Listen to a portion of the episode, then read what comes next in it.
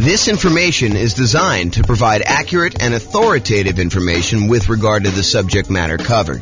It is offered with the understanding that the presenters are not engaged in rendering legal, accounting, or other professional services.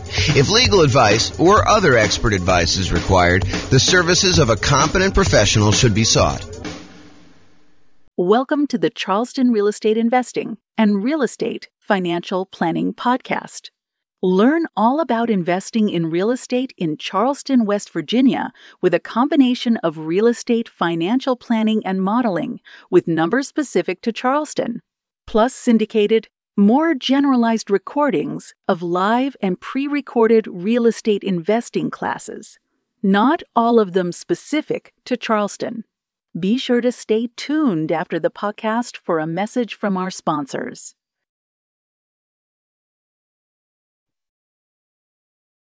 Well, good afternoon and welcome everyone. I am your host, James Orr, and this is a very different class. So if you're listening to this on one of the podcasts and you're expecting real estate investing content, this is not the class for you. This is really an overview of what has happened in the last year with our real estate investing podcast and what's going on. So this is sort of a peek behind the curtain, a kind of build in public kind of presentation about like where we came from and where we're headed in the next, 7 years or so. So this is the 1 year anniversary. It is May 20th, 2023. We launched our first episode of the real estate investing podcast series that we're doing for all these different cities. And so I wanted to kind of give people an overview of what we've accomplished in the last year. So if that is not of interest to you, you should fast forward to this podcast episode because it is not for you. I will share with you some information. We're gonna talk about the milestones that we've achieved over the last year, what's working, what's not working, and what I see happening in the future. I should point out, though, before I get too far, that everything I'm about to say that is forward-looking in any way is subject to change. So you should not look at this as James promised that he is going to do X, Y, and Z. I've been a little bit fickle in kind of like where we're going with this and how it all works. So realize that all this stuff is subject to change and there are no promises being made. So if you're relying on this to see what happens in the future, please don't. But I will talk to you about what has happened and the direction I think we're heading in. And you can kind of see that. So that's the agenda. So let's just jump right into it. So a couple podcast milestones we're going to start with. So we started a different version of this podcast, the 304 city-specific real estate investing podcast. Before that, we actually started working on the real estate financial planner group of podcasts. There was the primary podcast. There was an Inside the Numbers podcast, which walked you through how to do the analysis on the real estate financial planner. There was the Insider, and then there was the advanced version, which did Monte Carlo simulations of real estate investing strategies and probabilistic thinking of how you would perform with stuff like that. We started that April 6th of 2022, and I continued to make episodes up until October 4th, 2022. We did 24 episodes total, and as of today, we have 1,109 downloads for the primary podcast. The other ones I didn't go look at stats for because we primarily discontinued that, and I primarily replaced it with the 304 city-specific real estate investing podcast, which I launched the first episode of that on May 20th. So there was a period of time when I was overlapping these. I had both of them going at the same time, and one of them was intended to be almost all modeling type stuff, which is the one we largely discontinued. And then as I thought about it, I was like, doing modeling, but doing it for just one city leaves like all these other cities where those numbers don't apply kind of in the dark. And so one of the reasons why I switched over to doing city-specific modeling and doing city-specific analysis of how deals are analyzed there and how all the different strategies play out in different markets with different prices and rents and things like that was because the other group had like this generic one in just one city. It's one of the frustrations I have. I'm going to put me on pause for a second. Sorry, I had like a little tickle. So one of the things that I think is frustrating is when real estate investing books or a podcast goes over numbers for a market or a market from a long time ago, like you can't compare, a year ago or 2 years ago when interest rates were very different to what we're seeing today. It's just not the same. And so that's one of the reasons why I'm doing all the analysis and the modeling that we're doing, and I'm trying to express to people that you need to look at each individual market. But that's a probably topic for another class. So we started the 304 city-specific real estate investing podcast. There's 304 different cities. A lot of the content is shared. So there's like classes that are general in nature, like, you know, how to do certain things and how to think about certain things and certain concepts. And then there's very specific city-specific stuff about analysis for that particular city. And sometimes it's the class that teaches a generic concept. And then the show notes, it links back to the very specific cities modeling to that. So, and I want to do even more city-specific content where it is the only unique and only published to that individual city. And so that's coming at some point, but I'm slowly getting to that point. You'll see kind of what's going on here. So we published our first episode of that on May 20th, 2022. That is still active. We have 49 episodes released through today. I've recorded 87 episodes of that. So there are a whole bunch of episodes that are scheduled to be released. So right now, the last one I published is due to be released on February 9th, 2024. So we're like, whatever that is, 7, 8, like almost 9 months ahead. And by the end of this quarter 2, 2023, we will be a full year ahead of schedule. So like, even if I didn't teach another single class, you would have content for the next year scheduled to be released automatically because they're already done for all those. And then in addition to the 304 City podcast, for Q2, I also started a separate podcast for servingrealestateinvestors.com. This is the podcast for agents and lenders and other professionals that want to help add value to and work with real estate investors in their local markets. And so I've been doing live daily weekday webinars, a podcast, and a separate Substack just for that. I started that this quarter 2, 2023. There are 33 episodes published so far. I'll give you some stats on that here in a little bit. I hope to have about 50 episodes by the end of Q2. And then I'm going to reevaluate. So I don't expect to continue teaching those classes daily. I don't expect to have the same production schedule for those. So be on the lookout for what happens there. So those are some of the podcast milestones that we've got so far. So I'm just going to quickly run through each quarter's milestones so you can see like our growth through the last year or so. So quarter 2 of last year, 2022, for the city-specific podcast at that time, I wrote and started using an API in order to be able to publish the 304 separate city podcast. And I published the first 5 episodes. So the first 5 episodes happened in Q2 of 2022. I also created a rough draft of a new spreadsheet for the should I sell or refi my rental property? And that was new intellectual property, new content that we are creating. And so there's a draft for that. That, as you'll see here in a little bit, is going to be the next series of classes that we're doing about what you should do with equity in your property. So property values have gone up a lot.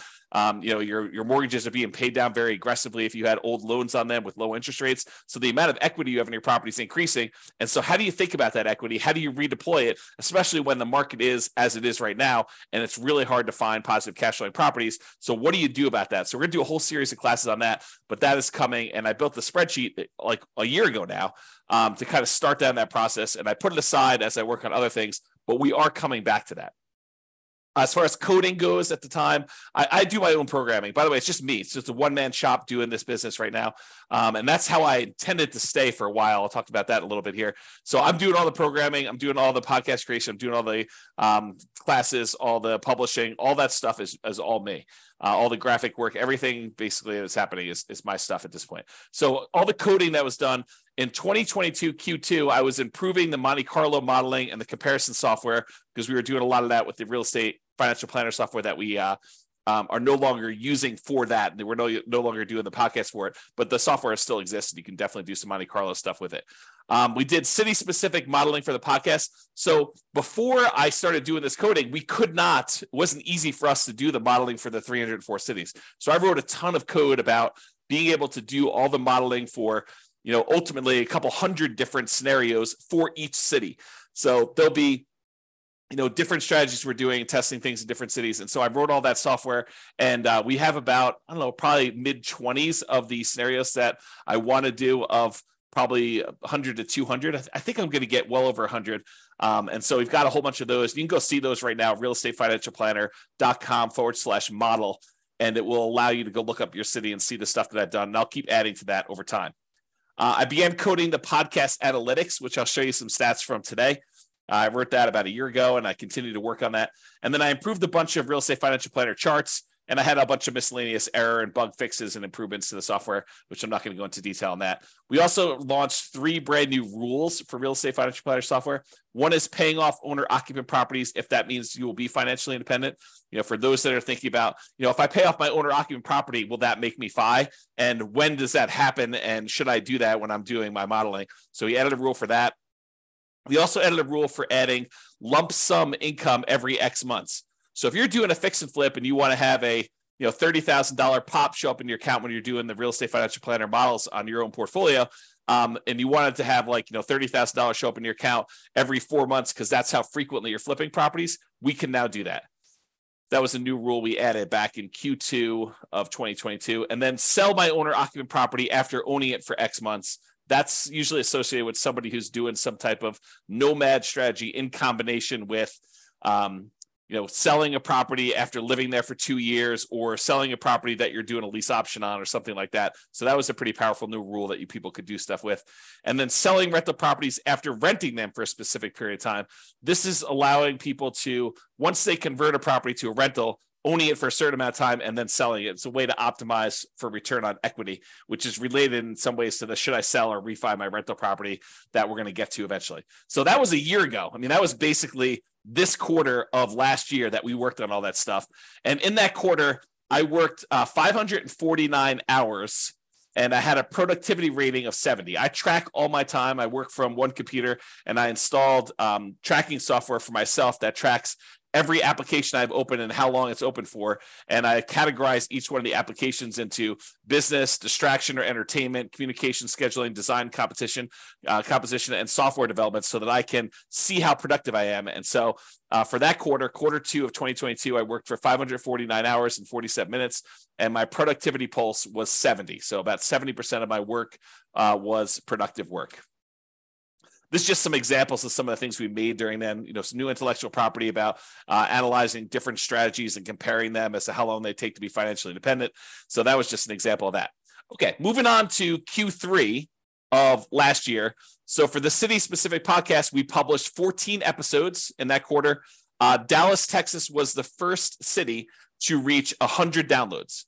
So we started with nothing. We started with, you know, 304 cities where we were starting to publish podcast episodes to it, and there were no listeners. There was no one downloading them. It was, you know, it can be very frustrating when you're putting in a lot of effort like this, and you're building a lot of software, and you're taking a lot of time to, you know, do classes and publish the classes and create tools to anticipate that you're going to need things for that, and have no one downloading the podcast. So in quarter three, after doing this for a quarter, we had our first city that had 100 downloads. It was Dallas. I launched what I called the magical referral experience, which was one of the ways that I think I'm going to potentially in the future monetize the city podcast. And it was basically this idea of teach amazing content, give away the best of the best of the best stuff I possibly can, basically give away all the content and tools and real estate investing strategies and things like that, that, you know, somebody might pay, you know, some of these coaching programs like, you know, $10,000, $20,000, $30,000, $40,000, $50,000 to get like their secret stuff. I basically want to provide all that stuff for free to people. And then ideally they would choose to maybe get access to some bonus materials or some other perks or something like that and use the real estate agent that we recommend in that marketplace. And so this would be a magical referral experience where I could take that person who's an investor who's been listening to the podcast and watching the videos and allow them to work with the agent in that marketplace, no cost to them, but the agent would then pay a referral fee to us for allowing them to do that. And then we could provide some additional benefits to the investor who was using that. You know, it reminds me of this framework from Kevin Kelly, who came up with this idea of 1,000 true fans. And he basically said that, you know, in our current modern day society, that artists can support themselves if they have 1,000 true fans that will basically buy everything they put out. So, you know, imagine a musician or an artist or something like that who, you know, if they put out a new album every year and the album costs, excuse me, I don't know, you know, $100 to come to the concert and to get a copy of the new album. And you have 1,000 people that are, you know, really true diehard fans for you. And they're willing to pay that $100 per year. in order to support you and your art and the work that you're doing, then a artist nowadays can actually support themselves with this 1,000 people that are willing to pay whatever it is, $100 a year in order to support them if they want to earn six-figure income. So my model though is, if I could get 300 true fans, basically if I could get one person, this is how I think about it in my head. If I could get one person for each city that we're doing a podcast for, one per each city that we're doing, one for Philadelphia, one for Miami, one for Denver, one for New York, basically have like all these different cities, get one person who wants to be referred to an agent in that market to actually buy an investment property. And that agent actually helps them purchase an investment property and mentors them through the process. And, and then we get paid a referral fee from that. That would be sort of like one of my mental frameworks for how this might work in the future. We did also in Q3 2022 receive our first referral check directly attributed to this kind of magical referral experience model where we referred someone to a marketplace and they did that. I'm going to make a little correction for a typo here while I see it because otherwise I'll never correct it. So basically, we got our first referral check. It's almost like a proof of concept that this works. Now, I'm not really pushing this right now, but it is something that over the next 7 years or so, I think is one of the more likely models for us to monetize the podcast. I put out the best stuff I possibly can, the stuff that people would otherwise be paying, $10, $20, $30, $40, $50,000 for, but us provide it for free, and even some stuff that they don't provide because there's some modeling with our analysis and our software and some of the intellectual property that I own that we can do that they cannot do. And so really offer the best stuff that we possibly can. And ideally we find, one investor per market who wants to do the referral. And I'll talk about some numbers for that here in a little bit. In 2022 Q3, we also created some new intellectual property. I took some of Mike Summey's. He's an author, real estate investor, and author of the Weekend Millionaire Real Estate Investor series. There's a couple books he did with Roger Dawson. Great books if you haven't read them. But he had some of these charts that he created based on the lifestyle of different people, lifestyle of the poor, lifestyle of the rich. And so I recreated those in PowerPoint so that I could do some teaching with them. They are his charts, but they are kind of like my own variations on his ideas, which, I definitely give him credit for doing this. I also came up with some 100K charts and a Rubicon map. So some of the intellectual property we created during that quarter. And then coding wise, we added price resiliency charts to the Real Estate Financial Planner software, which is how much prices can decline before you'd have negative equity, and rent resiliency. It's a different measure of risk, which is how much rents can decline before you have negative cash flow. And so we taught some classes on that, and I created some new tools around it and some modeling. So you can look at your entire portfolio now and see how risky it is to doing a different strategy or trying something and tweaking something a little bit differently. Now we can use that as one of the measures of risk. Also improved on the Monte Carlo software for Real Estate Financial Planner, and I did some miscellaneous error, bug fixes, and improvements. And this quarter, I was more productive in terms of hours, and less productive in terms of the time spent actually working. So 641 hours spent during Q3 2022 with a productivity pulse of 64. And I believe the last one was like 70, if I remember. So less productive percentage-wise and as far as like the activities I was doing, but more hours spent. So maybe similarly productive. This is example of the Mike Summey stuff that I created. And you can see I definitely credit him based on ideas in Mike Summey's book, The Financial Security Bible, and some other ones there. And so you can see some different variations I made of his charts. So some pretty good stuff there. All right, so getting to Q4 of 2022. So basically October, November, and December of last year. So the city-specific podcast, we had 22 of the individual city podcasts that all reached over 100 downloads. There were 4 of them with over 200 downloads. We published 9 episodes and none in December. I must have had a low motivation or a discouraging month. Sometimes I'm just like, this is very discouraging. It's not getting traction fast enough. Maybe I shouldn't do this. I was retired at the time. Maybe I should just be retired and kind of hang out, read books, and go in the hot tub and go to the gym and kind of do that. So it may have been December was a rough month. I don't have any notes as to that, but it's likely that that's probably what it was. And then I came across the Canvas strategy, which is from the book Tools of Titans, and also the book Ego is the Enemy from Ryan Holiday. Tools of Titans is Tim Ferriss, but an interview with Ryan Holiday. And then the book where Ryan Holiday talks about this is called Ego is the Enemy. And it's the idea of someone doing something for you that would be really, really hard for you to do yourself. There's some variations and a lot of nuance to it. Go read the book for a lot of detail. But I started thinking about, for real estate agents and lenders and other professionals and marketplaces where they're trying to help real estate investors, I am providing a wide range of education and tools and intellectual property and the real estate financial planner software and all the modeling that we could do and the world's greatest real estate deal analysis spreadsheet, a whole bunch of other stuff that I could provide to people, if we want to collaborate together where, I do all the teaching and they actually help the clients, buy, sell, and finance investment properties in their marketplace. So I was thinking about this in terms of the canvas strategy of me doing the things that I think are kind of like in my a unique ability, to kind of use a Dan Sullivan term, kind of like the idea that, this is something that I like to do. It's unique to me. It's valuable. It's helpful. It charges me. It kind of gives me energy. And then let other people do what they're good at, which is probably help people buy and sell and invest and finance rental properties or do taxes or whatever the other professionals are. So I thought a lot about the canvas strategy and things like that. I also debated, I should probably adjust this. It's the bullet point. Oops. The bullet point is off. This is a one-off presentation, so if I don't fix it now, it's not happening. Okay, so I also debated long and hard during Q4 of, should I do one city, basically make one podcast, or focus in on, just doing, where I live, Fort Collins, Loveland area of northern Colorado, or maybe even Denver if I decide, to pick one local market to kind of do stuff, and Denver's relatively local, it's about an hour away. Or do I do, 304 cities and 304 podcasts? And I went back and forth for a long time, before I go and invest all this time and energy and resources into, doing all this stuff. Should I go and do like one of these things, or should I do a whole bunch of different cities and really, focus in on doing that stuff? So I struggled with that decision, and I ultimately decided to pursue doing the 304, but there are pros and cons to each. And I'm not sure I'm making the right decision. I think I'm making the right decision, but I am not 100% sure. Time will tell. 6 months from now, I may say I made the wrong decision. 7 years from now, I may say I made the right decision. Who knows? So I just wanted to let people know, I'm trying to be transparent, that I am I'm uncertain about whether or not this is the right way to go.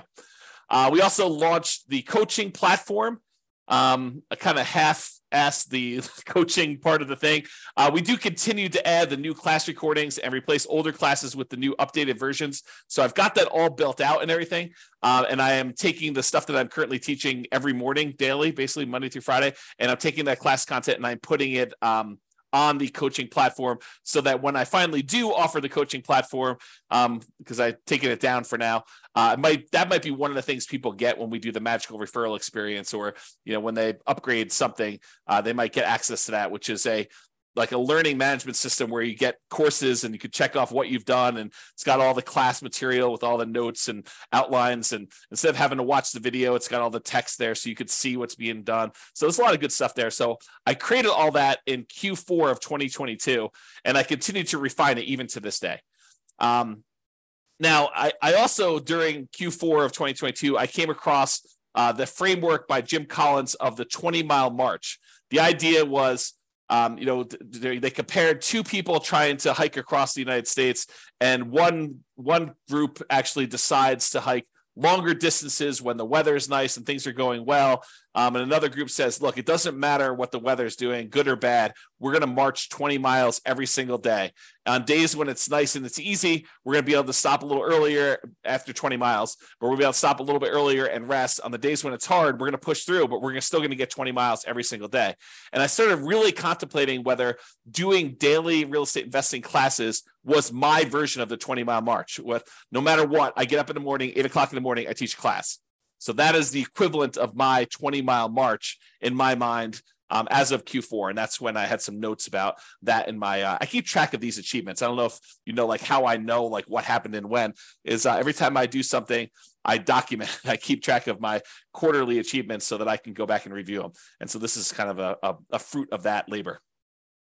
A consultation. So I had my first paid consultation about, should I sell my rental property? It was kind of a remnant of me making that old spreadsheet. I decided not to focus on that for now, though. I'm going to put it off until after we get through the classes on buying properties in our current marketplace. And so I've raised prices on the consultations. That is one of the ways that I sort of discourage and encourage things. If I want to encourage things, I might lower the price in order to get more people to come in. If I want to discourage things, I will raise prices because I don't want to do them. Not that I won't do them, but I'm like, hey, look, I'm really trying to focus on something else for now. And maybe I shouldn't even be telling you this, but that's sort of how I manipulate supply and demand. Is if I want to do more of something, I sometimes will do stuff for free. If I don't want to do something, sometimes I'll raise my prices to discourage people from doing it. Not that I won't do it, but there will be compensation for doing it. That's kind of how I would look at it. That sounds horrible when I say it out loud, though. So anyway, Q4 Substack, we started to really focus on that REFP.substack.com, I should say. And I considered focusing on that publishing model instead of city-specific podcasts. I really debated. I was like, honestly, the Substack really resonates with me, and publishing everything to the Substack really is a direction I would like to move forward with. What I ultimately decided was they work together. And so that doing the podcast episodes, recording those, and then publishing them to Substack is a good sort of like both at the same time thing. But I considered at one point not doing the classes at all and only doing the Substack and writing on there. And so we really thought long and hard about doing that. As far as intellectual property, I created a new tool, the Mortgage Interest Rate Confidence Meter, which talks about how high or low the mortgage interest rate currently is compared to how it's been historically. So it shows you on a meter like what the probability of having seen that interest rate before is, as so you could tell, hey, look, is this a really high interest rate market, or is it not really as high as we think it is? And so I built that new tool for doing that. It's some intellectual property we built. I also did the class workflow for being able to manage teaching all these classes. I was thinking, if I'm going to do this as a 20-mile march, I want to get organized and have all this stuff in place so that I can kind of like do this with some volume and stay organized and keep up with stuff. Also create a whole bunch of new map-based U.S. state charts for cap rate, cash on cash, and those types of things, and a whole bunch of new scatter plot, histogram comparison charts for comparing models. So I can now tell you, is it better to put 20% down or 25% down, and show you the aggregated data for 304 cities as to which ones are better and which ones are worse and by how much. That was all brand new as of 2022 Q4. And I built some brand new spreadsheets, which I probably won't show you, but there's a bunch of new stuff that was built there. We also had a new rule, sell rental properties based on account balance.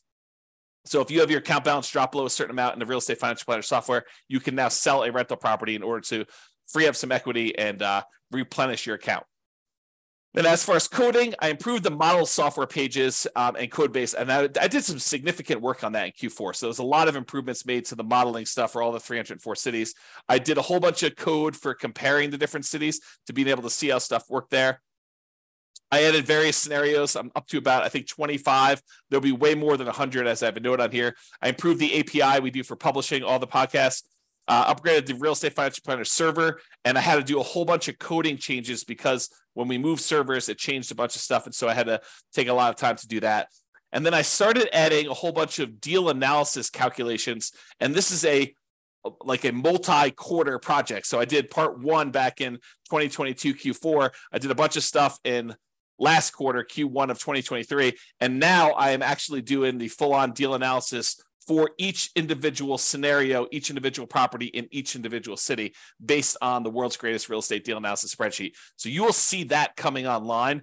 And once I get that done, that's going to be a major part of our thing. We'll basically be able to walk people through and show them how deals get analyzed in every city for a couple hundred different properties in that city doing different strategies and how that works and, how to break it down. So it's going to be really, really cool. I'm currently working on that. That's where I am right now.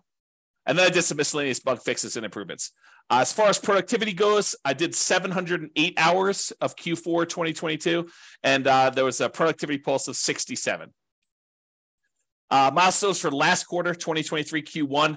The theme for the quarter was how to invest in real estate despite high prices and high interest rates and lagging rents. Over the last several years, honestly, prices have gone up a lot on real estate properties. In the last year, interest rates have gone up dramatically on real estate. And rents have gone up, but not quite enough to keep pace with the much higher prices and much higher interest rates. And so how do you invest in real estate when you have these really high prices, really high interest rates, and rents are not quite there, where it's much, much harder than it ever was before in order to have positive cash flow on properties or good cash flow on properties, depending on your marketplace. And so there's a whole bunch of things related to that that I wanted to develop. So that was the theme of last quarter and kind of spilled over into this quarter as well. We published 12 episodes to the podcast. 27 cities had over 200 downloads. 14 had over 300 downloads. 4 had over 400 downloads, and there was one city that had over 600 downloads. That was total for their lifespan. So by the time we were, into the third quarter of running this thing, those were the kind of like numbers that we were seeing. I launched the full coaching program. There's a full version available with all the older classes and stuff like that. And then as I replace the older classes with new stuff, I replace those. So that platform is completely launched. And I continue to add to that to this day. So as I record stuff, I replace the old stuff and make it updated. For Substack, I raise prices. You'll see that's sort of a theme. I'm trying to figure out what pricing is on that. For intellectual property, I created my hierarchy of real estate metrics. I did more spreadsheets. There's a visual cap rate calculator for rental properties and a whole bunch of other things. And I created the 88 strategies to improve cash flow and several other new related infographics related to how do you improve cash flow, especially in a market where you got these high prices, high interest rates, and rents are lagging. So I did a whole bunch of stuff with that. As far as coding goes, we did a significant improvement to the models code. So I continue to work on that. I consider that like a major hub, like a pretty significant component of our whole business model. And so that is going to be a key thing that I can tend to work on. And I will continue to drive that pretty hard into the next 7 years or so. I improved that deal analysis code base. I did part 2. Remember, part 1 was the previous quarter. This is part 2 for last quarter. And now I'm working on part 3 this quarter, which is, the very next step in that process, being able to analyze deals and, the 304 markets for any one of the scenarios and be able to see all that using the world's greatest real estate deal analysis spreadsheet, like a web version of that. So it's definitely coming along, and I expect that to be launched really soon. We improved the return quadrants code. It's made some significant improvements to that. The first version of the sell or keep rental property calculator is also up and running. It is sort of locked down, but it is done. And I will return to that as we move toward that content of, should I sell or refi my property? Right now we're focused on the buying properties in our current marketplace. Then we'll go to sell and refi. And then there's some other stuff coming after that. And then I did some miscellaneous bug fixes and improvements. For that quarter, last quarter, I worked 522 hours. 34 minutes, and my productivity post was 68. So you can get a feel for what I was doing there. This is an example of that, how to improve rental property cash flow. You'll see this if you've looked at any of my stuff, but we really focused on that. And then we did a whole nother infographic for real estate investing strategies and some stuff for financial independence. I got in this kick where I was making a whole bunch of infographics. And so we did a bunch of work on those. Here's another one we did. So you can just kind of see those as well. This is something that will come eventually, but it is not released yet. This is the financial independence, asset allocation, and cash flows engine, allowing you to plan to see where all the money you've got coming in and where it's going out and how you're reinvesting and what you're doing with the money. And so there's a whole series of classes coming and a whole bunch of intellectual property that we're going to build around that. But I did build the first version of that in that quarter, I guess last quarter. All right, so now we're in the current quarter, 2023 Q2 through today, May 20th. So through today, May 20th, we published 8 episodes so far this quarter. This will be published as number 9, this recording right here. I've queued up 6 episodes for the rest of Q2. So we're already done with those. I've already recorded them. They're already in the podcast software with a release date on every Friday, basically coming up over the next couple of weeks. I've also, in addition to that, I've queued up 31 more podcast episodes. So I've already recorded 31 additional podcast episodes, 31 classes that we've taught, and they are scheduled to come out every Friday between now and February of 2024. So I'm trying to get it at least a full year's out so that I am completely done there. And how the model goes, just so you understand, I teach historically, and this is going to change. Historically, I've been teaching the classes live, so anyone can come on, attend those. Then what I do is I publish them to the Substack, either that day or the very next day. And so you get access to the video and stuff like that if you want it on there. If you need to access the archives as of right now are paid for Substack. But then if you're not in the Substack, you don't watch the video, or you don't pay to get access to the archives of the Substack and be able to watch all the old videos that you want to do, then if you wait long enough, the majority of the classes that I teach daily get released to the podcast, but they're on a week basis. And now if I do something on Monday, that's being published at the end of February. That's how far in advance I am. So I expect to be a full year out through the end of Q2 2024 by the end of this quarter. So the daily classes that I'm teaching, I will then have enough so that I'm a full year out in advance, so that if something happened to me and I stopped working or got hit by a bus or whatever it is, you would have a full year's worth of content already queued up, ready to go without me touching it. Okay, so that's where we will be. And we're at into February already. And so it's just a matter of getting through a couple, I think like 1 or 2 weeks in February, March, April, and May, and June. And so, yeah, basically 4 more weeks. 5 classes per week, and I'll be there. So I'm going to hit the end of the year thing. So I don't know if you knew this, but I was retired. So this is actually me officially saying I'm unretired, because as I was telling Tammy one day, Tammy's my wife, we've been married 28 years. We celebrated our 28th wedding anniversary a couple days ago. And so I was telling Tammy, I'm like, hey, you know, for someone who's retired, I show up to work every day and I put in a lot of time doing this stuff. Maybe I'm not retired anymore. And she says, you know, maybe you're not retired anymore. So I've officially announced I'm unretired. I turned 48 years old this month, and I had my 28th wedding anniversary. And so I decided I am officially unretired. I decided to work on this project until I am 55. I said, you know, let me give it 7 years from now. I already got a year in. Let me do 7 more years till I get to 55. And at that point, I could step back and evaluate and decide what I want to do, if anything, after that. Okay. So that's sort of what I am committing to. Again, subject to change, asterisk, all that stuff. But my thinking is, let me put in some time for 7 years, because there's some compounding that has to go on with this, which I'll share with you in a little bit here. So in Q2 of 2023, I started doing 2 daily classes. So I teach a class for real estate investors, basically for the city specific podcast, which then also gets published to the Substack and also gets published inside the coaching program. And I want to point out to people, I'm not holding anything back from you. The content you get on the podcast is the same content that is in the Substack when you pay. And it's also the same content in the coaching platform. There may be the rogue class that doesn't get published to the podcast, because it's got some sensitive information or whatever it is on there, and it's only for coaching. But 95% is exactly the same material, exactly as is presented. I don't do any extra editing and pull out stuff. So I'm not holding anything back from you. My thought is, give you the best stuff. Give you everything I possibly can, the very, very, very best stuff. And if you want to pay and support us, great, we would love that.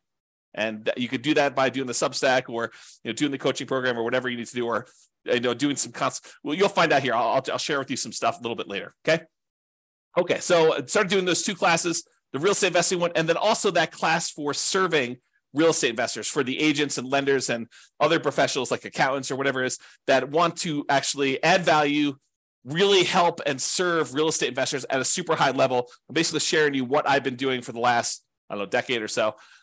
Helping real estate investors learn about all this different stuff and do better and invest in real estate and perform well. And so this sort of like a separate thing about how to do that if you are in a business that serves them, real estate agents, lenders, accountants that want to work with real estate investors, those types of things. And so I've been doing 2 daily classes every day, Monday through Friday, to do this. I take some holidays off and stuff like that. And I've got this next week, we've got my nephew's graduation from high school. So, and I've got some family coming in town. So I'll be taking some days off for that too. Okay, intellectual property for this quarter. Several infographics for class content. Improvements to the world's greatest real estate deal analysis spreadsheet, because I'm doing some more deal analysis classes. And the improved risk matrix, including one for appreciation, which I did in a class last week.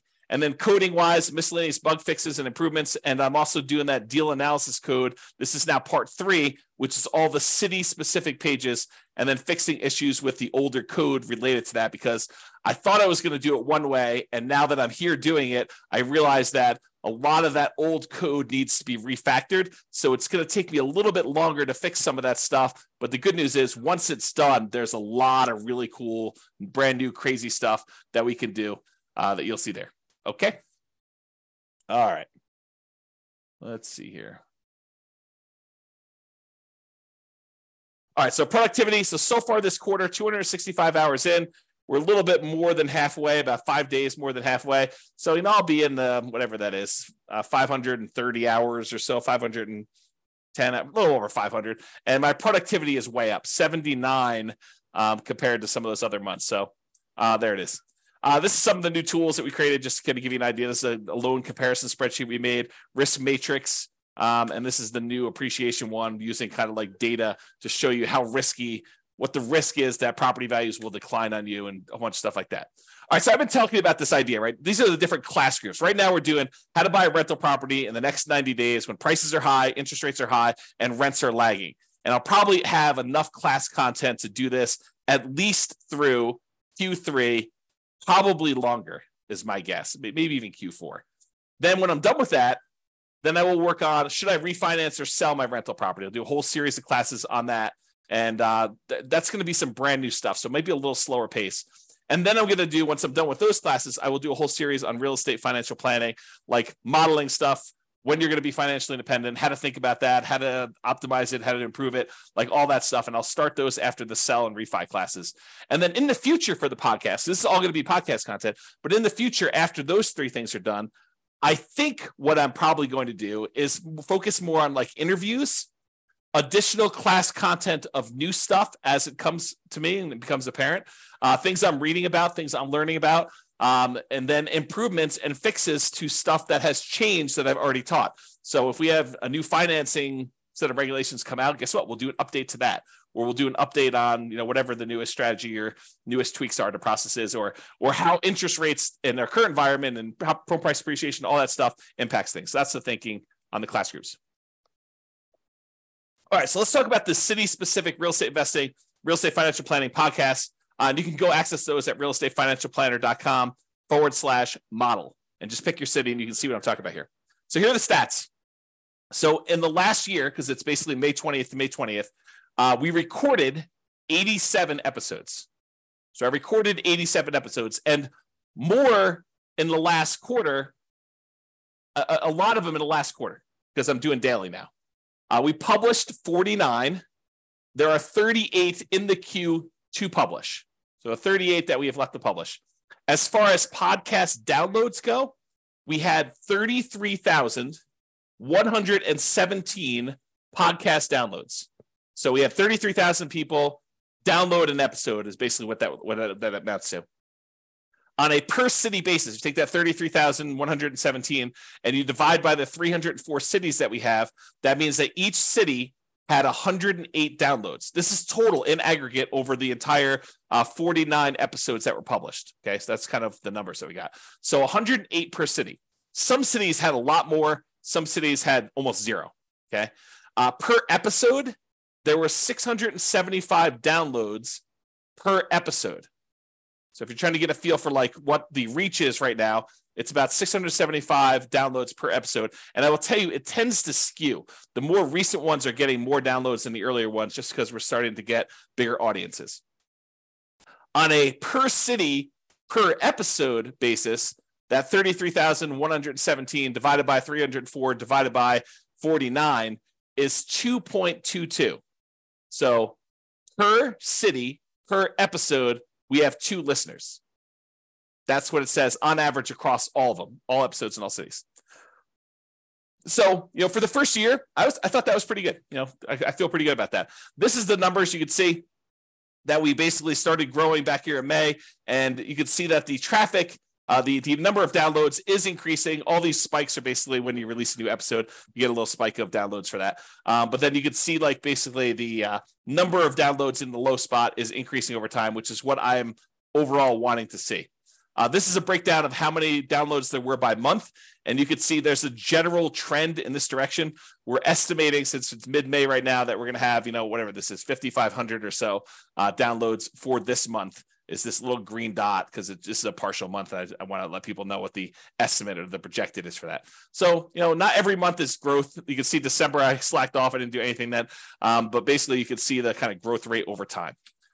This is a similar chart, except it shows weekly. It shows each week's downloads. You can get a feel for what that looks like. So that's weekly. And then I wanted to show you this. This is the last 7 days. And I wanted to point out that the Pareto principle, the 80-20 rule, is in full effect here, because you could see that about 20% of the podcasts are getting the majority of the downloads, and that there are a whole bunch that get hardly any at all.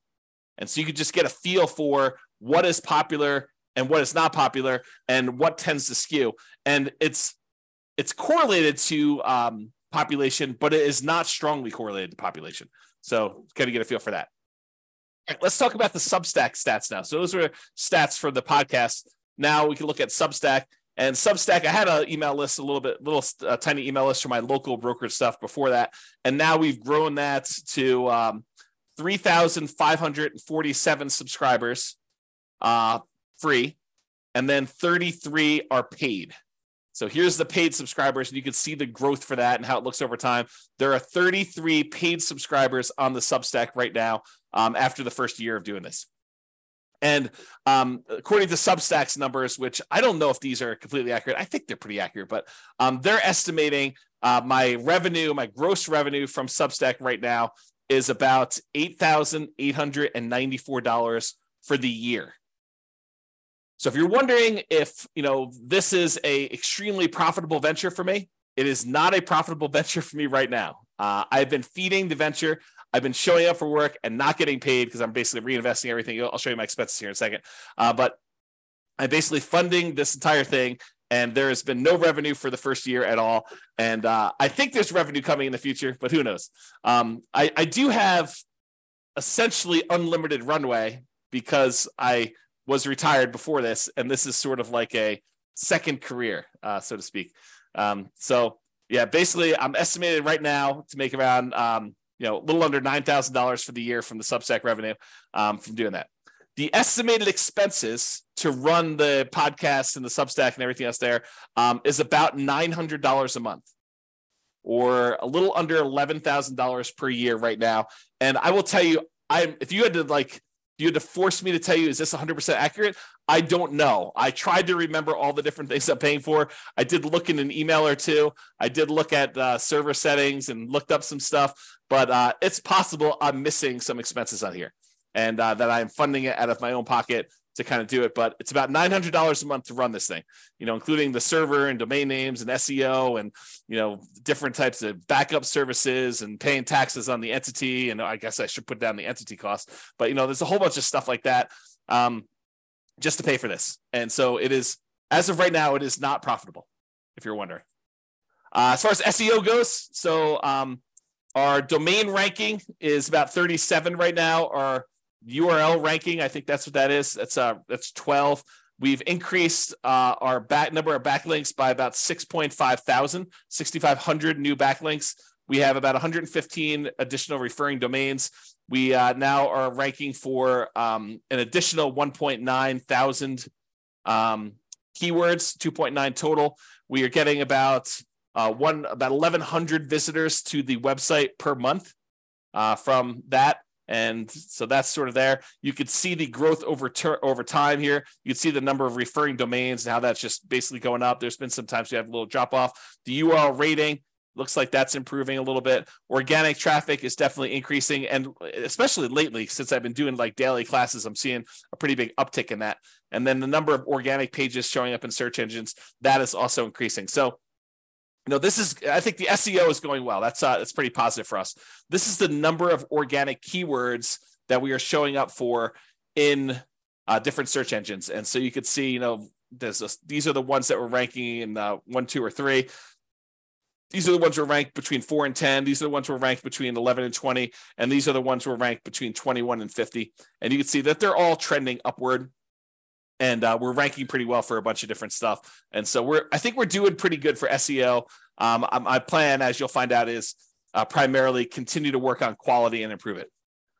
All right, so quick stats on this Serving Real Estate Investors additional podcast I did. We won't take as much time, but servingrealestateinvestors.com, if you go there, it's a Substack. We have 206 subscribers to the Substack right now. We just started that basically April, like a month and a half ago, like a month and 20 days ago, and there's no paid option. So right now it's completely free. Who knows what I'll do in the future, but right now it is completely free to do that. So access it while you can. There's 206 subscribers to that brand new podcast that we just started. whatever number of days ago, whatever that is, 50 days ago. This is the total number of downloads on the podcast, which is different than Substack. So we've had 60 total downloads, not 60 per episode, not 60 for one day. For all the different episodes we published so far, there have been 60 downloads in total since April 3rd, when we launched the first episode, through May 20th. So if you're wondering if this is extremely popular, it is not, although the feedback I'm getting on it is really, really good. So it may just be that I'm not marketing it very well, which I'm not really marketing it hardly at all. So maybe over time it'll pick up. We'll see. All right, so what's working, what's not working? So there's this concept from Jim Collins in Good to Great. I wrote about this concept called the flywheel effect. The momentum of the thing kicks in your favor, hurling the flywheel forward, turn after turn, whoosh. Its own heavy weight working for you. You're pushing no harder than during the first rotation, but the flywheel goes faster and faster. Each turn of the flywheel builds upon work done earlier, compounding your investment of effort 1,000 times faster, then 10,000, then 100,000, then the huge heavy disc flies forward with almost unstoppable momentum. I keep this in mind when I think about all the effort that we had to do in this last year, all the programming, all of the SEO work, all of the infographics, all of the software, all the spreadsheets, all the analysis, all the class presentations that I put together, all the teaching, all the publishing, like all that stuff is like massive amount of effort for what is unarguably an unprofitable business so far, right? I mean, I just showed you the numbers. We are not making enough money from Substack to be able to pay for the expenses of running this whole thing. And so, you know, like you're putting in all this effort, is it even worth it? And I think as you will see in the next year or two or three or four or five or six or seven, that this flywheel effect is going into play, where once we kind of get this thing up to speed, and I've got all these classes queued up, and every Friday new ones come out, and every day they come out on Substack. And some people are going to choose to support the work we're doing because they now understand a little bit better about what's going on and the mission, and that we're trying to, you know, really add value and help people. And some agents are going to want to collaborate, and some lenders are going to want to collaborate, and we're going to all work together, and they're going to be able to see that, like, we could bring this to the value to the table, and we could do all this stuff. And I'll keep pushing and teaching classes every day and keep publishing stuff to the Substack and the podcast and doing analysis and writing software. And then next year we'll do better than we did this year, and it'll be for the same effort. And then the year after that, it'll grow. And I think what's ultimately going to happen is this thing will really start to go on itself, where it'll take off. It won't just be like, you know, we grow 10% a year. It's like year one was 30,000. I'm going to go out on a limb and say next year is going to be more than 2x, right? It's going to be more than 33,000 for year two. It might be, I don't know, 50,000. I really don't know. It could be more than that for all I know, right? Like, who knows? But I think we're going to start to see this massively compounding results from this flywheel effect, where I keep pushing on it. Other people see that I'm pushing on it. They're liking what we're putting out there. They give me some feedback. We make a couple of tweaks here and there because I'm not perfect. I'm not doing everything perfect, and really get some improvement there. So what is working and what's not working? So, whoops, I guess I was going the wrong direction. So basically what's working? So teaching daily classes, I think, is what's working. I'll likely stop doing the servingrealestateinvestors.com classes at the end of this quarter. I might do irregular additional episodes when I have something to say, like something important to add or something like that. Or I'd like to do some interviews with other agents and lenders and professionals who are already working with investors and see what they're doing. Like, interview them and say, hey, what's working in your marketplace? You're an agent in Atlanta. Like, what's working when you work with investors there? What are you doing that's different? What are you doing that's working really well? And so we could ideally share that information and aggregate it and have other people help, have other agents and lenders and professionals help other ones doing that, to kind of see what's possible and kind of cluster around this idea of helping serve real estate investors. Now, for the real estate investing classes for City Podcast, like the classes we're doing daily and we're publishing to the City Podcast stuff, I may slow down the pace. So right now I'm doing daily stuff, but I might actually slow it down, especially as some of the class content for the new things I'm teaching takes more prep time. So, you know, I've been teaching classes now since 2003. So I have a lot of PowerPoint presentations of my own stuff that I could borrow from. Like if I'm going to go teach a class on PMI, well, I've already taught a class on PMI. So I could take, two or three of my best slides, kind of update them for current day, make some tweaks to them. And that doesn't take nearly as long as if I'm teaching something I've never taught before, which may take me a day or two or three to actually build out and kind of create. And so I think as the stuff transitions from things I've taught before and concepts I know pretty well to now I'm teaching a lot more brand new stuff, it'll have to slow down because there's no way I can do that pace.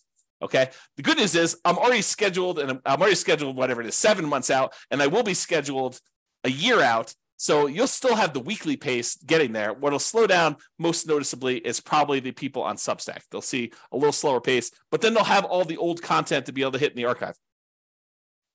So that's the thinking. So that's working. Teaching daily classes is largely working, and we'll continue to do that.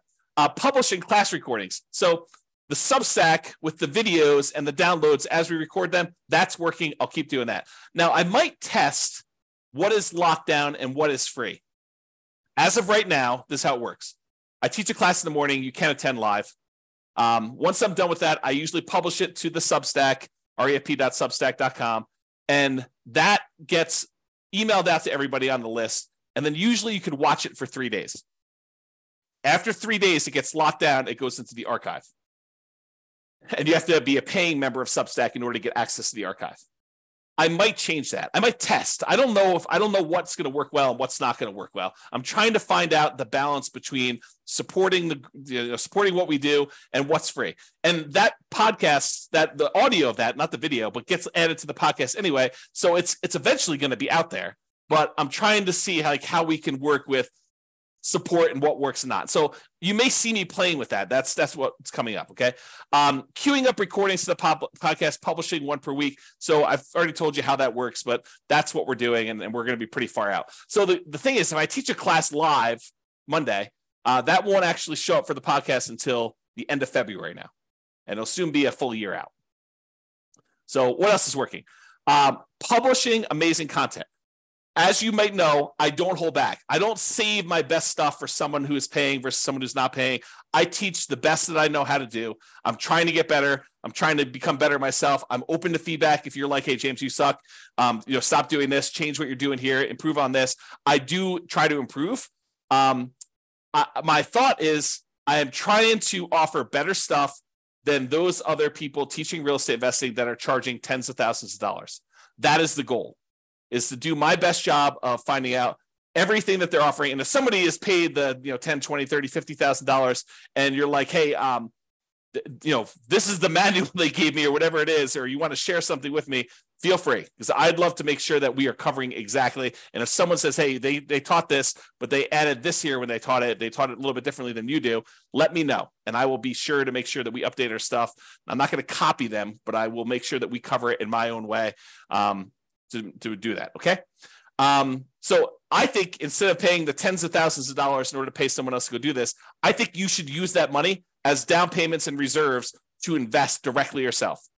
Ideally, use the agent and lender and other professionals that we recommend in that marketplace to assist you so that they can help mentor you on the ground and to provide you support. And then the combination of all the class content and everything else we've got plus that agent, lender, and other professional services on the ground that we've already got for you, use the money to actually as a down payment to buy actual property and reserves so that you have good reserves when you're going to invest instead of paying this money to find out someone else how to do it. We'll teach you how to do it.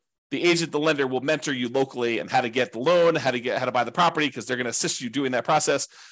And then we'll be able to assist you. So that's my thought. So keep publishing amazing content. I think that's what's working. As far as SEO goes, search engine optimization stuff, I think focusing more on long-term quality. I'm not trying to get these immediate boosts and show up for something that doesn't make sense. I'm really focusing in on providing really amazing value for SEO for our website and getting long-term good quality traffic, the right type of traffic for that. Okay. So there you go. Podcast listener growth. Keep publishing regularly, weekly, with the amazing content we're already putting out there. That is working for us. Substack, subscriber growth, keep putting out great content that people want and make some of it available for free. Trying to find that balance. We'll be testing some stuff with that. The Substack paid subscriber growth, I likely will be testing different prices to try to find out what is optimal? Because for me, having everyone pay $1 doesn't make a lot of sense. It's going to be really hard to fund, the expenses we have with people paying $1. Trying to charge people $30,000 doesn't make sense for me because I don't believe in that pricing point. So I got to find something in the middle where it is reasonably for us to support our mission and to continue doing stuff, but also good for, a reasonable value for what people are paying. So I got to try to find that sweet spot. And like I said, I might have conflicting goals on how this all works out. So I am testing price. So if you see prices changing, that is part of the plan. It is part of me trying to figure this stuff out because I'm not an expert at it. I don't know what I'm doing. And so I'm just trying to do the best I can. So that's what's going on there. And then what's working, staying lean. It's just me. I'm not being paid. You saw the money coming in. The expenses going out are more than that because that doesn't include salary. It's hard to include salary at $900 a month, but it's $900 and like hard costs in order to run this thing. So it's just me. If I need stuff done, I could hire for completed projects, like go hire a contractor to do something. Like I hired help to get the server moved. But really it's about me and doing joint ventures and collaborating with ideally agents and lenders and other professionals and marketplaces to make a go of this. Okay, so that's what we got going on there. All right, what's not working? So the series of the Real Estate Financial Planner podcast, it didn't work. I mean, maybe it was too generic. I don't know exactly what happened there, but the numbers suggested we weren't getting traction on it. And so that was abandoned. It will not be resurrected as of right now. Maybe I'll find something in the future and I'll resurrect it in a different form or test something in a different form, but not immediately. It's definitely not on the agenda for next quarter or two. The live attendees for classes. So I've been doing live classes, but no one is showing up for the live classes. It's really rare for me to get someone on live. But we're getting good traction on the podcast downloads. We're getting good traction on the video recordings. Maybe people have been trained, for lack of a better term, to just not show up live because they know that they can access the recording. And who wants to sit on a recording and be inconvenienced at 8 o'clock in the morning Mountain Standard Time to kind of show up live for something when they could just watch the recording at their leisure later and skim through things and pause things and do whatever they want to do. So I might stop doing live classes because it doesn't really matter, apparently. No one's showing up live. So don't be surprised if you see me stopping live classes because that's not working, in my opinion. And then I think what else is not working is the differentiation between the different city podcasts. There's too much of the same class content when I know I'd like to do more diversification. I'd like to do more specific city-specific stuff in there. So I want to add custom intros and outros to all of them. I've got 100 of the 304 done, maybe a little bit short of that, maybe 90. I want to add even more of those custom intros and outros. I want to add even more custom content where we have experts from those markets come in and talk about those things. We currently do link to the models for the specific city, but I'd like to even do even more of that. I'd like to do more things where we're sharing stuff that is specific to a city and do unique audio recordings. And I've got some good ideas for that. It's just a matter of time of getting around to implementing it because it's always up there, but never the most important thing to do, which is tricky. So I do want to get help from those with local market knowledge to be able to improve and verify our numbers and assumptions. I am not an expert on 304 real estate markets. I don't know most of these markets. So if we got an investor or an agent or someone else who really understands the prices and rents and taxes and insurance and everything for those markets, and you see the numbers I'm using, you're like, James, those are off a little bit, reach out to me so that I can update those. And then once I update them in the database, I can rerun all the scenarios and it will update everything. It'll redo all the deal analysis. It'll redo everything. It doesn't redo old classes, but all the links get updated and everything so that all the analysis is done right. So ideally do that. What are we testing in the future? So more collaborations. That's kind of where I'm moving toward. Love to do more collaborations, work with agents, lenders, and other professionals. Likely focus more on this after Q2 2023, because right now I'm doing all those serving real estate investor classes and the regular real estate investor classes. And I think I'll have a little bit more time when I'm only teaching one class a day instead of two. So ideally more collaborations, but probably Q3 and on. Pricing, I'm testing a lot of pricing. So lots of free stuff right now, the podcast, some of the spreadsheets and stuff like that. I want to continue to grow, and that may benefit from advertising. One of the things I'd like to do is to grow our podcast listenership and our free Substack subscriber list. And sometimes it helps to be able to have some advertising to pump back into the business to generate more people consuming the content. But someone has to pay for that advertising. Okay. So while I don't need to pull money out of the business to live on, I'd prefer to have the business self-fund additional growth. And so we want to become more profitable. And so I need to charge something to get more money to come in, to have more of an influence and more of an impact and to help more people. And so it's this kind of like thing where money's got to come from somewhere. And I don't feel like I want to self-fund the advertising part of it. I'm willing to do a lot of my labor for free. And eventually I plan on taking some profit out of this, right? I'm not doing this completely altruistically, but I don't need any money right now. Okay. So that's sort of where I am with it. I still need to find that right balance of pricing for Substack and sponsorships, and I don't know where it is. And so you'll see me testing some of that stuff. Okay. So I did want to just mention like some mental model stuff. So the city-specific real estate investing and the Real Estate Financial Planner podcast and all the model things, I want to just talk to you about like some different ways that I think about this. So some days, and this changes all the time, it's very fluid. It's not like a hard thing. But some days I think of each individual city podcast almost as if it's its own little rental property. It's its own little individual asset that if I nurture it over time and I continue to focus on it and I continue to treat it right and to add value to it and really nurture it, water it, and kind of do the thing there, that eventually that thing could be throwing off, I don't know, $50, $100, $200 a month, right? Like $300 a month. Who knows, right? Like it could be this nice little asset that has its own kind of like income coming in associated with it. And so if I've got enough of these, 304 of these, and each one's bringing in, I don't know, $100 or $200 or $300 a month, then that adds up. Like you have like 304 different cities, and you have a real estate agent or lender in each one paying, I don't know, $100 a month.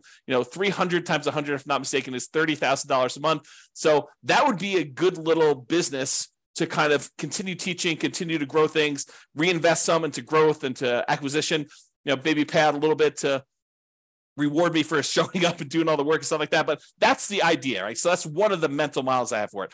I also sometimes think of it as a like done for you podcast service for agents and lenders and other professionals who want to cater to real estate investors, right? A lot of times in the servingrealestateinvestors.com podcast, I talk about, start your own podcast, start your own local real estate investor group. But I realized not everybody is suited to do that. Not everybody wants to spend all that time and effort to do that. And that I sometimes think of like the network of podcasts I have as like a done for you podcast service where someone could just sort of like slip in and take over the Atlanta or Miami, Florida or Boise, Idaho or whatever it is sort of like business where it's like, hey, you want a podcast for real estate investors? Done. I could add your information to the beginning and end of every podcast episode that we publish in that city and all the ones that are in the future. And so for a small sort of like sponsorship fee, you could consider this like a done for you part of your marketing to find, investors and to work with investors and to help investors. And, I'm trying to help agents and lenders, but also help the real estate investors to like learn the best stuff that I can teach them about how to do all this stuff. Okay. Sometimes I think of it like a variation on the done for you podcast as like, an agent, lender, other professional just buys advertising on the podcast. And so, and on the like real estate financial planner, city specific pages where like when someone goes and they're looking at the modeling for Miami, it shows the Miami agent on there. And we can do that. I mean, it's not coded that way, but it's set up so that I can code it that way in the future. And that is something that when I get to that point, we will code it that way so that we will have their contact information. It's just a matter of time and prioritizing that and all that other stuff. Okay. And then in the other mental models, I think of this as collaboration opportunities with agents and lenders and other professionals where we're like, hey, look, what if I just formed really good relationships with 300 agents and one in each market, and we have this great network of all these guys that are serving real estate investors, and we're working with them, and we could collaborate and share what's working best, and I could refer some business to them, and they can help with updating numbers, and they can help by marketing the podcast and getting, basically helping themselves because I'm going to refer back to like we could do some really cool networking collaboration things all in a non-directly competing sort of way.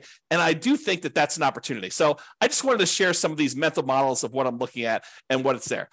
And related to that, like I think about doing a lot of these collaborations and how we can work together and stuff. And I just wanted to throw out a really rough first pass list of what I can share, like what we can share as, the Real Estate Financial Planner podcast, stuff like that. So I built that real estate financial planning software that allows us to do analysis and model, not just like a single deal, but you doing an entire strategy and then comparing that strategy to other strategies, or what if I pay off properties early? Like, I have this software and modeling thing that we've written. So that's one of the things I could bring to the table if we want to do some collaborations. You know, we've got this whole done for you podcast content. You know, like there is a podcast up that's a year old now, and that I've got, you know, content already scheduled out into February of next year. So it's like done for you already, just kind of step into what I've already done. So I could also bring that to any type of collaborations we're doing.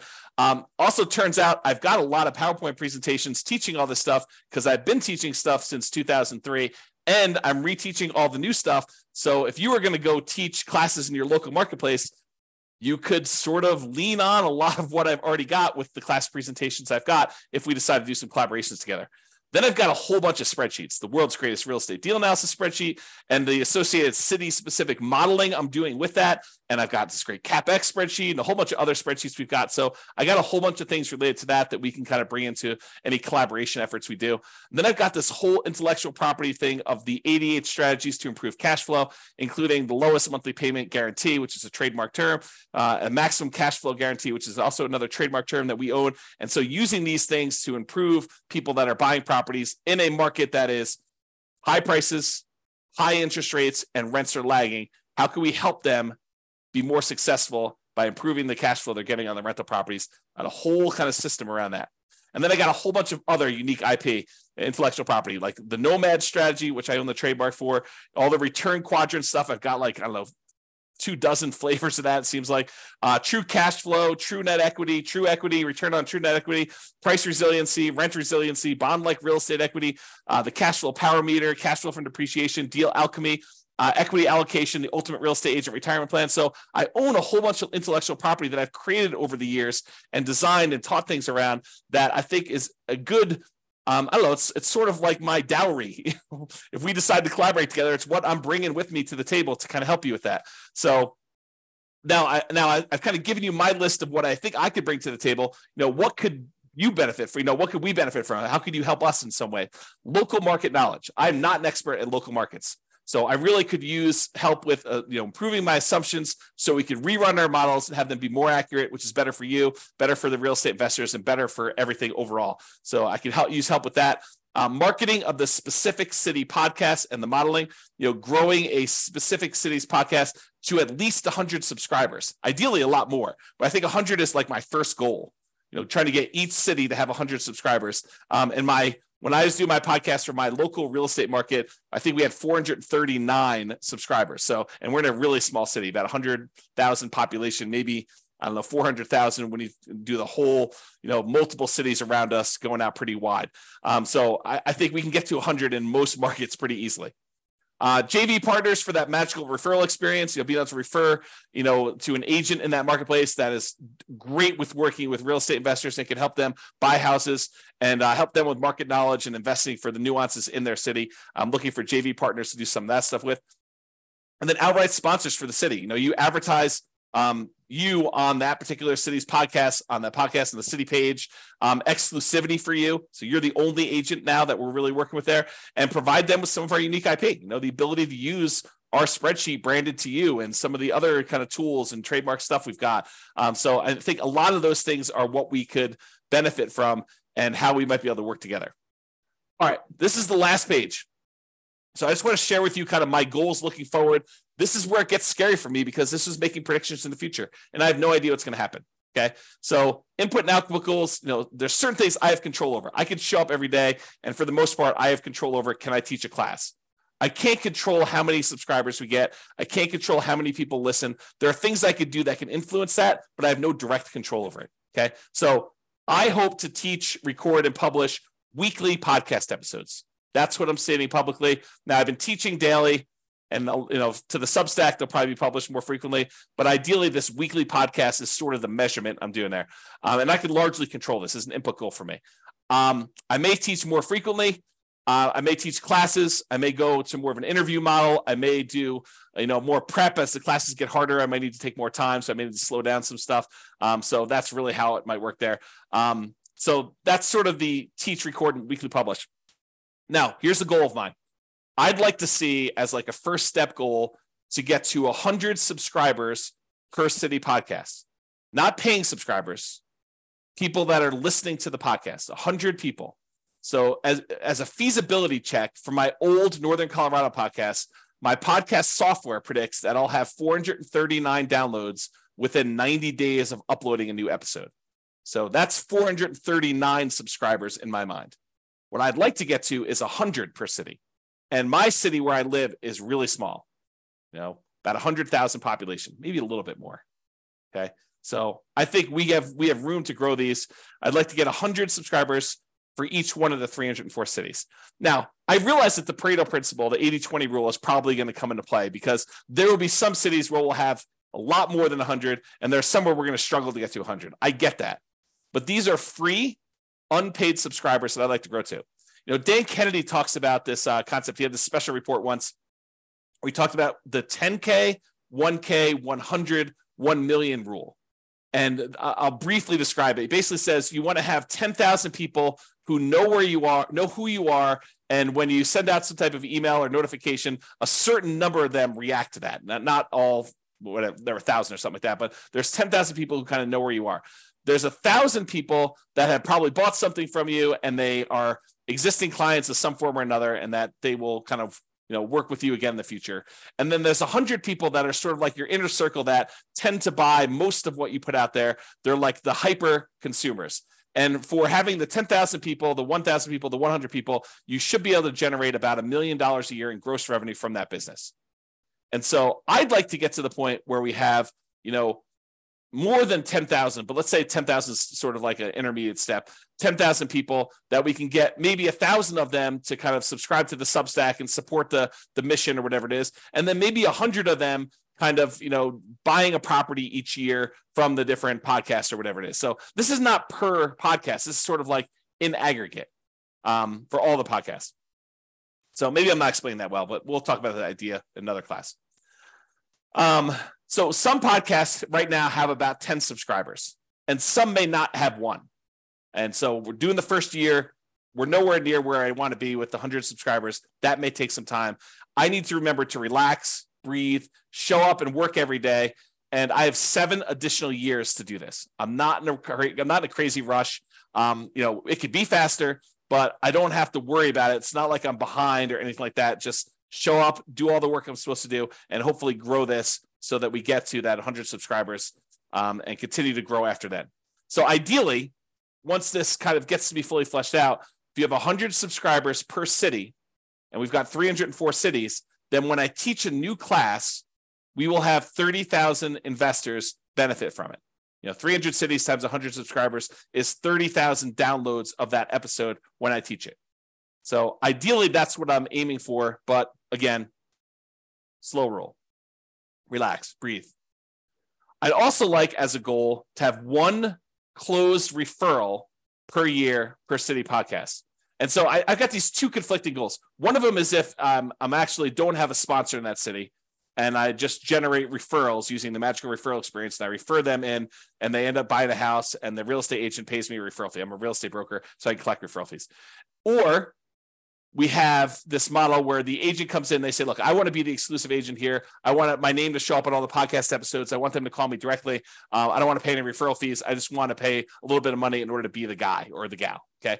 And so these are the 2 models. So either 1 closed referral per year per city podcast, okay? And I have no control over this. It's sort of like fruits of my labor. It's fruits of putting in the classes, putting in the time, doing all that stuff. And as far as a feasibility check goes, the podcast I ran in Northern Colorado, I was a real estate broker. I was doing about 35 to 40 closed real estate transactions per year in my marketplace based on those numbers.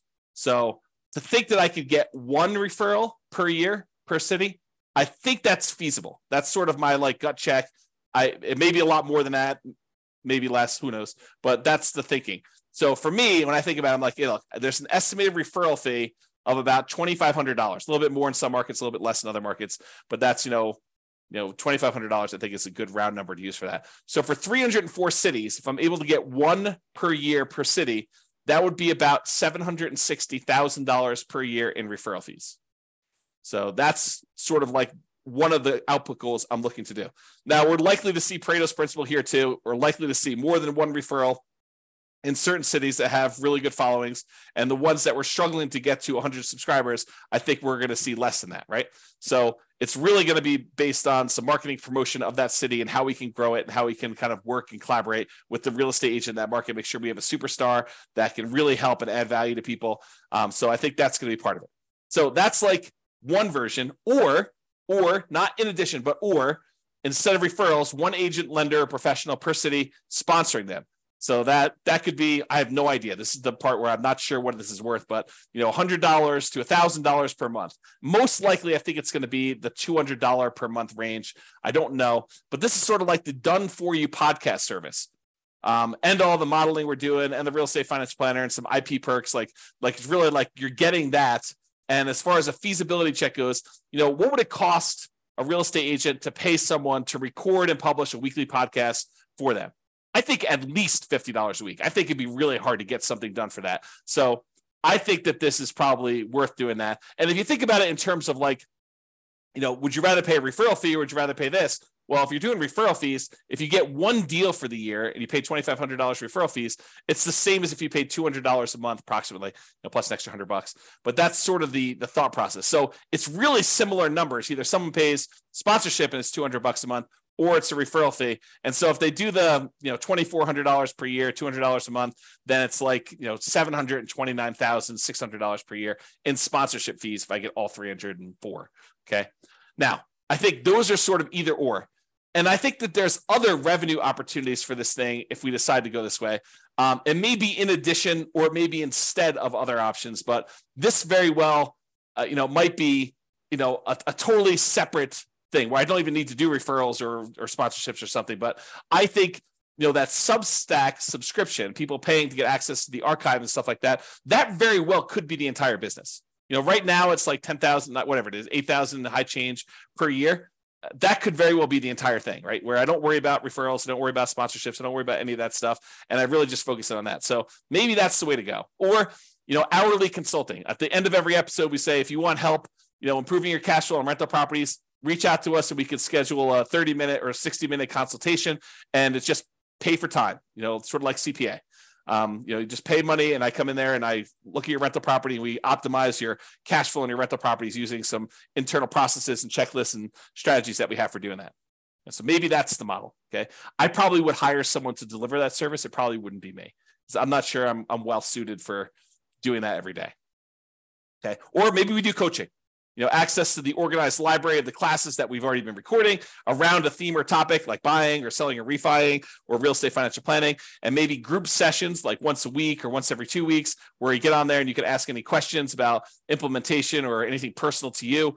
And then I'd prefer investors work with that local agent or lender or professional to get market specific help implementing this, because I don't have that specific market knowledge. But the idea is I could offer some type of package for coaching or whatever it is. Or other revenue could be just write and publish or sell more books. I think I've written, 6 books or 7 books at this point. I could go write more books and we could publish more of those and just use this as a tool in order to, help people learn about my books and stuff like that. Or maybe I start selling subscriptions to the Real Estate Financial Planner software and we help people do their own modeling or doing that. I'm open to other opportunities and collaborations, but that's my thinking right now as far as goals go and why I'm putting in the time, even though I'm making $0 today. Personally, the business is largely funding itself. It's a little bit short, but it's largely funding itself. I'm not having to put in as much as I did, earlier last year. But I think it's going good. So that's what I got to say about that. So that is it. That's all I got. Hopefully you guys enjoyed this very unusual class, and we'll see how the feedback goes with this one. If you like this class, please do tell me, because if I don't hear anything from anybody, I'll never do this again. Won't do another version of this. If you guys tell me, I love that class, I would love to see an update, once a year at least, maybe once a quarter where you don't do quite as long, but maybe you just give us, an update of numbers or something like that. I would be happy to do that. But if no one's asking for it, or if it's only like 1 or 2 people, there's a lot of work that went into this. And I also feel a little bit vulnerable in sometimes sharing some of these numbers. So that's all I got to say about that. Hope you guys have a great weekend. This has been James Orr. Bye-bye for now. With home prices up, mortgage interest rates up, and rents up, but not quite enough to counteract the higher prices and interest rates, cash flow on rental properties in Charleston is harder than ever. Book a call with the Real Estate Financial Planner to apply our proprietary 88 strategies to improve cash flow on your rentals. See the show notes for a link to schedule your call and improve your cash flow today. If you're a real estate agent, lender, or professional in Charleston that wants to help our real estate investor listeners, consider reaching out to learn about collaboration opportunities with this podcast. We'd love to add more value to our listeners by having you assist our investors buy, sell, and finance their real estate investments. See the show notes to schedule a call to discuss collaboration opportunities